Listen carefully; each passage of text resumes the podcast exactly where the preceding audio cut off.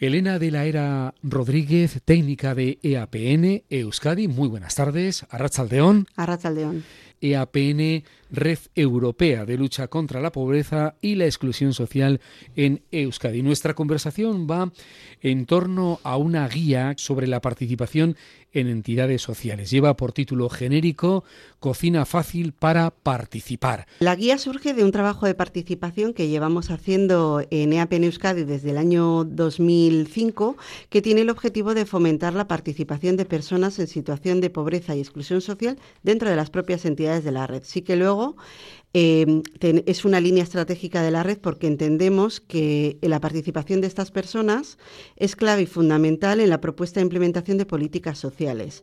Sin ellas, eh, sin estas personas que son beneficiarias de esas políticas sociales sería, sería imposible, ¿no? O sea, bueno, eh, sin su opinión es, es, imposible que las políticas tengan una calidad que nosotros buscamos.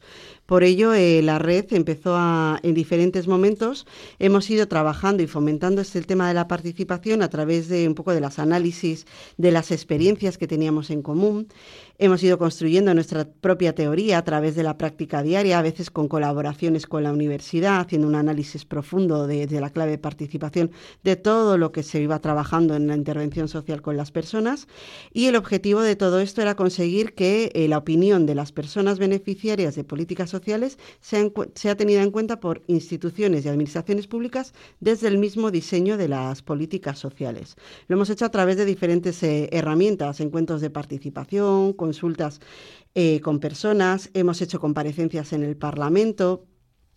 Eh, hemos recogido siempre que hacemos un plan estratégico la mirada de las personas dentro de, las propias, eh, de los propios planes estratégicos, pensando pues, que, su opinión pues, podía ser muy válida para luego implementar nuestro día a día.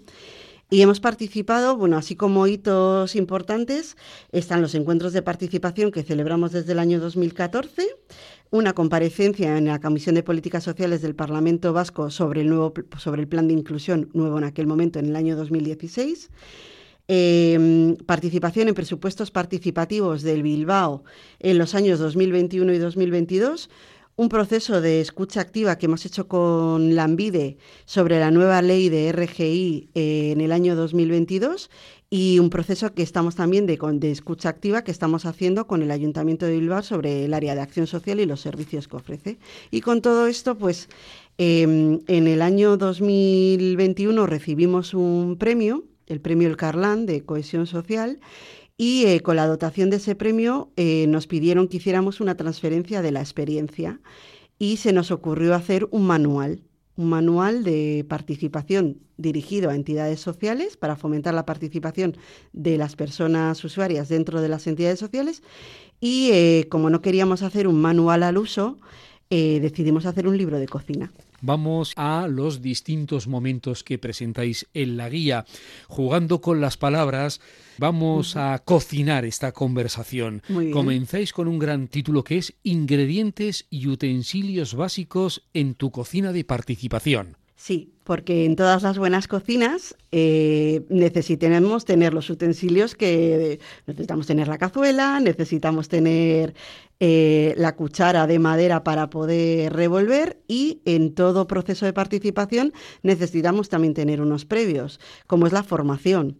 No es una formación exhaustiva la que tenemos que tener, pero sí que debemos manejar algunos conceptos claves, como es eh, qué es la participación para nosotros, eh, los tipos de participación que existen, eh, conceptos muy importantes dentro de los procesos de participación como son la convivencia, la ciudadanía, construir ciudadanía, en nuestro caso la inclusión social, tan importante, o el voluntariado y la militancia, teniendo muy claro pues qué es lo que existe y qué es lo que desde nuestra entidad también hacemos.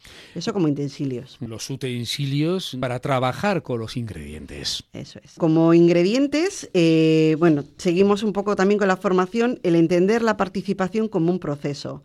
Un medio que muchas veces ha hecho así es... Eh, eh, utilizar algo para conseguir algo. Entonces, a veces utilizamos la participación de las personas usuarias para conseguir un fin.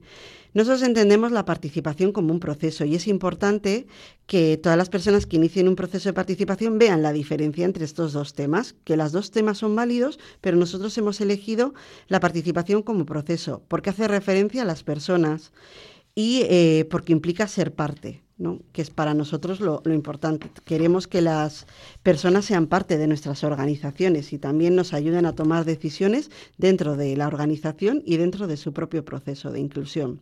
Un segundo ingrediente sería el saber que la participación tiene diferentes niveles y lo hemos llamado la escalera de participación. Eh, hay un nivel muy. El, escalón 1 sería una participación que es manipulada, que podemos dar un montón de ejemplos, donde la población es utilizada para, para realizar acciones que no entienden, pero se, bueno, pues se entiende que participan porque van. Eh, luego, eh, a partir del escalón 4 es cuando podríamos hablar de verdadera participación, en las que, bueno, el, escalón 4 es una participación mínima, pero sí que es una participación consciente de las personas, saben a lo que van, van a participar y en diversos momentos pues pueden dar su opinión y pueden participar, no en todos. Y el escalón último sería el octavo, que es eh, ya una participación en acciones pensadas por la propia población y que directamente las ponen eh, en marcha. Em, nosotros lo que queremos es que las organizaciones, dependiendo de qué tipo de organización sea y el trabajo que esté haciendo, cuál sea su objetivo último, elija su nivel de participación, siempre que sea a, partir del escalón 4, que es eh, cuando hay una participación efectiva. Y esto está relacionado con el ingrediente 3, que es que no podemos olvidar el fin último de la entidad o servicio. Si es una entidad en el que el objetivo es eh, buscar vivienda para las personas, nunca podemos olvidar que el objetivo es buscar la vivienda o conseguir que las personas eh, se deshabitúen de droga, de las drogas o lo que sea. Pero no olvidar que el fin último de la entidad es lo más importante y hacer nuestro proceso de participación sin ese, sin ese, o sea, teniendo en cuenta todo eso. Eh, también en este proceso no podemos eh, olvidar el ingrediente 4, que es diferenciar espacios y no confundir a las personas. En las organizaciones existe una jerarquía.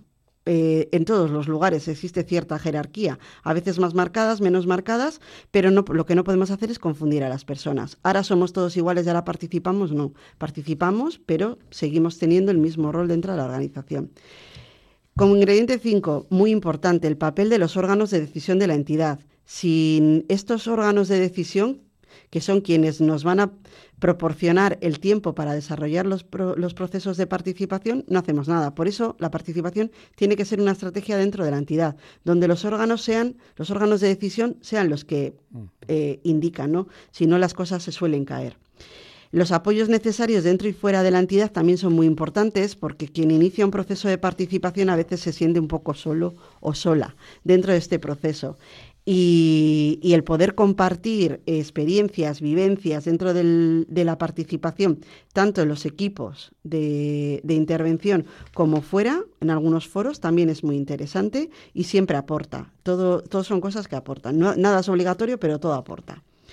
Y eh, como ingrediente séptimo, yo creo que es uno de los más importantes, ¿no? que es el apoyo necesario, el apoyo económico. Al final, eh, para poder iniciar un proceso de participación tienes, tienes que tener cierto, eh, cierto, cierta economía que te lo pueda, que te lo pueda soportar. Eh, simplemente una persona que se ocupe de ello ya cuesta dinero, ¿no? Su tiempo también pues cuesta dinero. Entonces el apoyo económico siempre es necesario. Y por último, pues el más importante de todos, que esto es en la cocina y en todos los lados, ¿no? Y que lo decían también en la película Como agua para chocolate, ¿no? La motivación y el amor con el que cocinas todas esas cosas. Y para cocinar todas esas cosas con amor, con cariño, se preparan platos, platillos. Sí, eh, los hemos llamado platillos, que sería un poco mm. ordenar lo que es el proceso de participación, ¿no? Eh, el primer platillo pues sería pues unas preparaciones previas, ¿no? Cuando nos ponemos a cocinar, pues primero cortamos todas las verduras, cortamos todos los ingredientes y luego ya nos ponemos a cocinar. Eso nos facilita mucho a la hora de cocinar un plato. En un proceso de participación también. Hay cosas que tenemos que pensar antes que comenzar. Eh, una de ellas es... Eh, que sería el plato 1, eh, saber hasta dónde vamos a llegar cuál es nuestro nivel, cuál es nuestro escalón de la participación. El segundo sería analizar miedos y reticencias. En todas las cosas nuevas que hacemos siempre hay una serie de miedos, de reticencias, siempre hay unas personas que están pues, más por la labor, otras menos, y, y los equipos son muy importantes. Si en un equipo de intervención social no está convencido de hacer un proceso de participación, generalmente no sale adelante, porque llega un momento pues, que se va perdiendo por el camino. Eh, si hay personas que tengan miedos y reticencias, tenemos que conocerlos, porque es la única manera de poder hacerle frente. El platillo 3 sería analizar qué hacemos ya, y que además es participación, porque es verdad que las entidades muchas veces, a mí me pasa cuando hacemos un, asesoramiento en la entidad, que nos dice, no, nosotros de participación no hacemos nada, pero cuando nos ponemos a analizar cada uno de los temas, participación es tener en cuenta a las personas, es darles voz, dar opinión, el, el que puedan decidir ciertas cosas y solamente ya en el proceso de inclusión de una persona, la persona es el centro, todos hacemos participación. Entonces, eh, vamos a analizar qué es lo que ya estamos haciendo, pero también desde la clave de participación, porque hacerlo de manera consciente nos va a facilitar también mm. procesos nuevos de participación. Luego el cuarto, pues como todo, buscar un poquito qué es lo que podemos mejorar. Si ya hacemos ya estamos haciendo cosas de participación, no nos quedemos ahí. ¿Cómo lo podemos mejorar? Aparte de hacer de hacerlo de modo consciente, seguro que hay maneras en, que lo podamos mejorar. Aquí podemos pues ver un poquito qué nos ofrece el entorno, tanto de la entidad como de las eh, personas, sus familias, sus, eh, sus barrios, bueno, la ciudad, por ejemplo en Bilbao, hay un montón de procesos de participación que yo creo que la mayoría de la ciudadanía casi ni los conoce. Las personas usuarias nuestras, personas que están en situación de exclusión, todavía menos. El quinto platillo sería la opinión de, de, los y las comensales. En este caso serían nuestras personas usuarias. Vale, ya hemos analizado todo, ya hemos empezado a hacer cosas de participación, ya hemos pensado cómo lo podemos mejorar, pero ¿qué opinan las personas? Una de, los, de, los, eh, de las conclusiones más importantes a las que hemos llegado en todos estos años es que nuestro rol es proponer y adecuar cauces de participación, pero son las personas quienes tienen que decidir si eh, participan o no participan, que eso es una forma también de participación. Entonces, em, las personas tienen que tener claros cuáles son los cauces de participación y opinar. Igual hay veces que nos ha pasado que una cosa que a nosotros nos parece muy participativa, las personas no lo ven tanto por lo que sea. Y luego, eh, como platillo 6, esto es lo que se aprende con la práctica, que todo lo que vas aprendiendo y todo lo que vamos haciendo hay que escribirlo, porque el día que yo me voy o el día que cambiamos de personas, parece que no hemos hecho nada y volvemos a comenzar de nuevo. Entonces, las cosas escritas se quedan y las cosas escritas se convierten en, en estrategias que siguen las organizaciones. Y ya por, último, que ya lo, he indicado un poquito en, en, otro de los platillos, es explorar el entorno, ¿no? Conocer y que te conozcan. ¿Qué hacemos de participación? ¿Qué hace también en el entorno? ¿Qué se hace de participación que nosotros podemos aprovechar? Porque a veces no es necesario iniciar cosas nuevas, sino simplemente unirte a procesos participativos que ya tienes ahí cerquita y que te conozcan, que tú también estás haciendo cosas. Y así llegamos al capítulo 3 de la guía.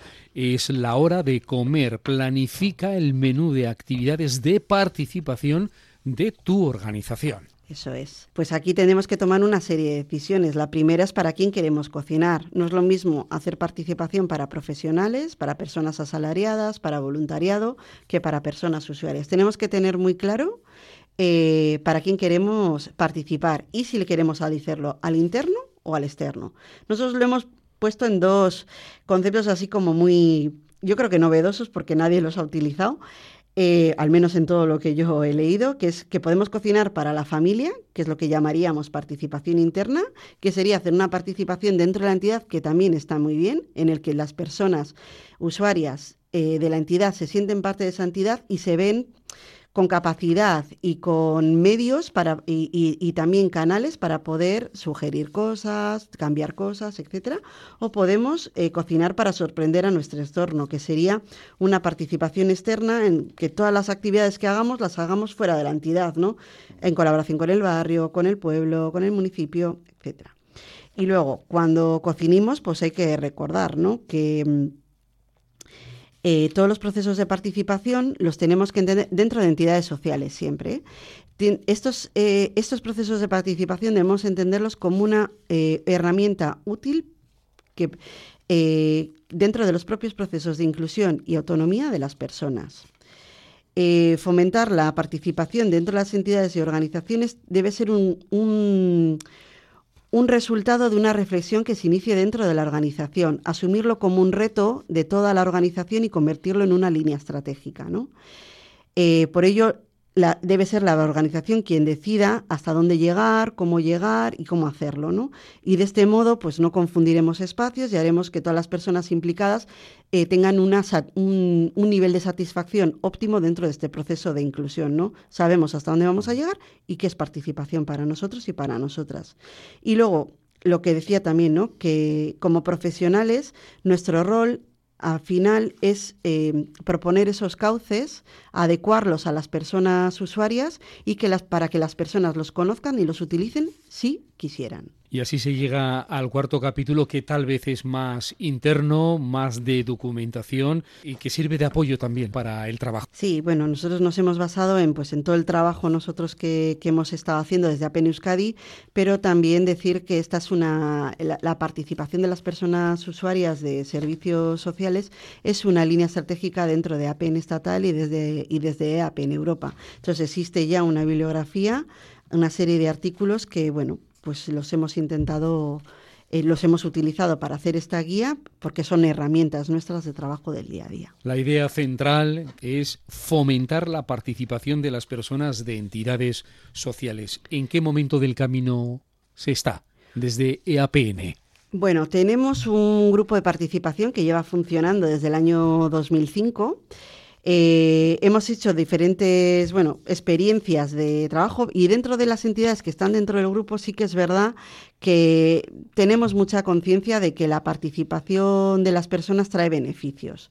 Cada entidad pues lo trabaja a su manera. En EAP en Euskadi desde el año 2014 estamos em, haciendo eh, encuentros de participación en los que siempre existe un momento en el que, bueno, siempre elegimos encuentros de participación que tengan que ver con la realidad política, social de ese momento. Entonces, por ello, eh, pues en ese momento, en el año 2016, se estaba elaborando el plan de inclusión, de, entonces elegimos como temática el plan de inclusión y eh, elegimos como visita, siempre hacemos una visita, intentamos también que la clase política pues también escuche a las personas y si haya, hay algún tipo de diálogo. Hemos estado en el Parlamento, hemos estado en Gobierno Vasco.